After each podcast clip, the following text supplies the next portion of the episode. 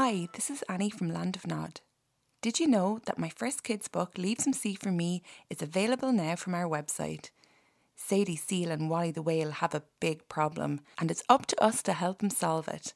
Can you help all the wonderful creatures on the beach to keep their home healthy and happy? Leave Some Sea for Me is a wonderfully charming tale of an Irish beach and all the curious creatures living there.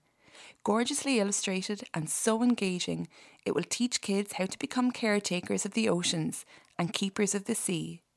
And just for my listeners, you can get 10% off at checkout by entering the word pod. Just enter the word pod, P O D, at checkout to get 10% off this gorgeous book, perfect for any curious little mind. Head over to landofnodlearning.com to find out more. Thank you. The Little Bat. Come, said Mamma Bat, flying toward her home in the cave. It is time that you children went to bed. The eastern sky is growing bright, and I can see the fleecy clouds blush rosy red as the sun looks at them. The little bats flitted along after her, and Papa Bat came behind them. They had been flying through the starlit forest all night, chasing the many small insects that come out after the sun has gone down, and passing in and out of the tangled branches without ever even touching one. Indeed, Mamma Bat would have been ashamed if her children had flown into anything in the dark. There might be some excuse for such a mistake in the daytime, for Bat's eyes do not see well then, but in the night time she would have scolded them well.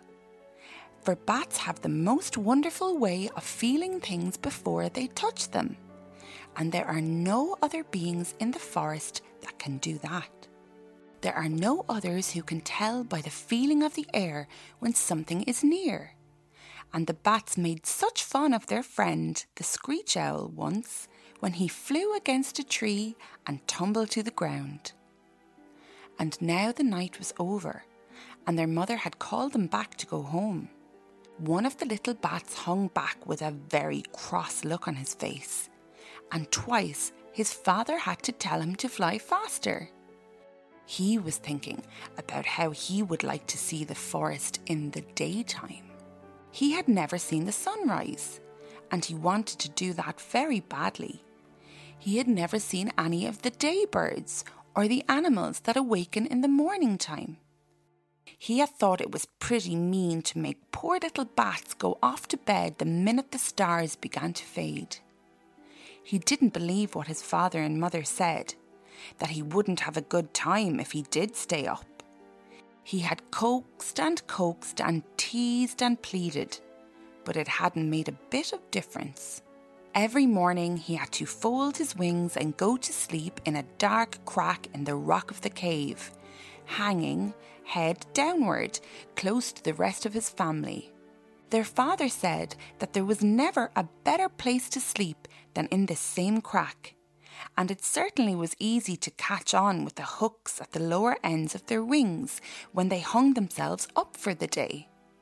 But now he just wouldn't go to bed, so there. It is your turn next, said Mamma Bat to him when the rest of the children had hung themselves up. I'm not going to bed, the little bat answered. Not going to bed? said his father. Are you mad? No, said the little bat. I am not, thank you. I don't believe the child is well, said Mamma Bat. He never acted like this before. Mm, I'm afraid he has overeaten. And she looked very anxious indeed. I am quite well, thank you, and haven't eaten too much, said the little bat. I think you might let a fellow have some fun once in a while. I've never seen the sun in my life, and there are whole lots of birds and animals in the forest that I've only ever heard about. Papa and Mamma Bat looked at each other without speaking. I won't go to bed, said the little bat. Very well, said his father, becoming quite cross. I shall not try to make you. Fly away at once and let us go to sleep. After he had gone, Mamma Bat said, I suppose you did right to let him go. But it seems too bad that children have to find out for themselves the trouble that comes from not listening to their parents. The little bat flew away feeling very brave indeed. He thought he knew how to take care of himself, even in the daylight. He felt sorry for his brothers who were in the cave, but he made his mind up that he would tell them all about it the next night. The eastern sky grew brighter and brighter. It hurt his eyes to look at it, so he blinked and turned away.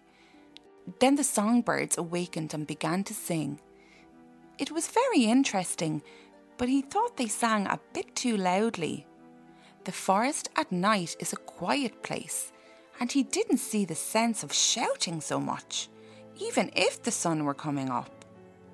The nightbirds never made such a fuss over the moon, and he guessed the moon was as good as the sun. Somebody was scampering over the grass, kicking up his heels as he ran. Mm, that must be a rabbit, thought the little bat. The screech owl told me that rabbits run in that way. I wish I could see him more plainly. I don't know what the matter is with my eyes. Just then, a sunbeam came slanting through the forest and fell on his furry coat as he clung to a branch. Ow! he cried. How hot it is! I don't like that at all. The moonbeams do not feel so. I must fly to a shady corner. And so he started to fly. Just what the matter was, he really couldn't tell. It may have been because he couldn't see well. It may have been because he was getting very tired. Or it may have been because the strangeness of it all was beginning to quite frighten him. But in any event, he tumbled and went down, down, down until he found himself pitching and tumbling around in the grass. A crow had seen him fall and cried loudly, Come, come, come! to his friends. The rabbits, who were feeding nearby, came scampering along, making great leaps in their haste to see what the matter was. The goldfinches, the robins, the orioles, the woodpeckers, and many other birds came fluttering up. Even a blue jay sat on a branch above the bat and shrieked, Jay, Jay, Jay! to add to the excitement. And last of all, the groundhog appeared, coming slowly and with dignity, interested to see what the fuss was all about. What is the cause of this commotion? he asked. We found such a strange bird, sir, said the biggest little rabbit. Just see him tumble around. Bird? That is no bird, said a woodpecker. Look at his ears and look at his nose. He doesn't even have a bill. Well, he flies, said the biggest little rabbit. Because I saw him, so he must be a bird. said a chipmunk. So does my cousin, the flying in a way, yet he is no more a bird than I am. And this fellow hasn't even a feather on his skin, cried an oriole. I think that my son is right, said Papa Rabbit. But this creature has wings. And he gave the bat a poke that made him flutter wildly for a minute. Yes, but what kind of wings? asked the goldfinch. A pair of skinny things that grow on his legs and have hooks on the ends. He must be a very silly fellow in any event, said the groundhog. He doesn't talk, walk, eat, or even fly well. He must come from a very odd family indeed. For my part, I am not interested in persons of that kind. And he walked away with his nose up in the air. Now, the other forest animals would have liked to watch the bat longer, but after the groundhog had gone off in such a way, they thought it would show too much curiosity if they stayed. So one after another went away, and the little bat was left quite alone. He fluttered around until he reached the branch where the blue jay had been, and there he hung himself up to wait until night. Oh dear, he said. I wonder how long a day is. I am hot and I cannot see well in this light, and I am so sleepy.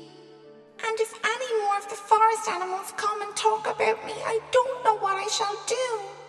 They don't think me normal because my wings grow to my legs. I only wish that I could see what they look like. I believe they might look strange to me too.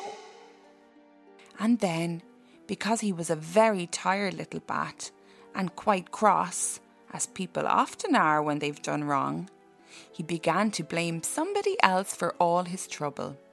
If my father and mother had cared about me at all, he said, they would never have let me stay up all day.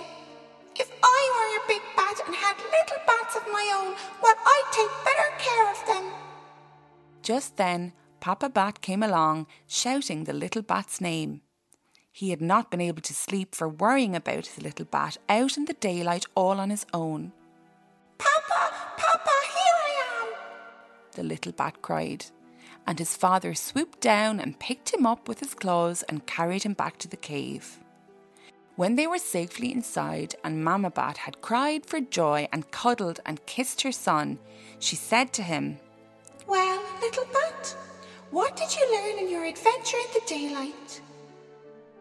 I learned, said the little bat, looking down at the ground sheepishly, that I much prefer the dark and with that he joined his brothers in the cave and wrapped himself up tightly in his wings and thanked the lucky stars that he was home safe and sound at last. The end.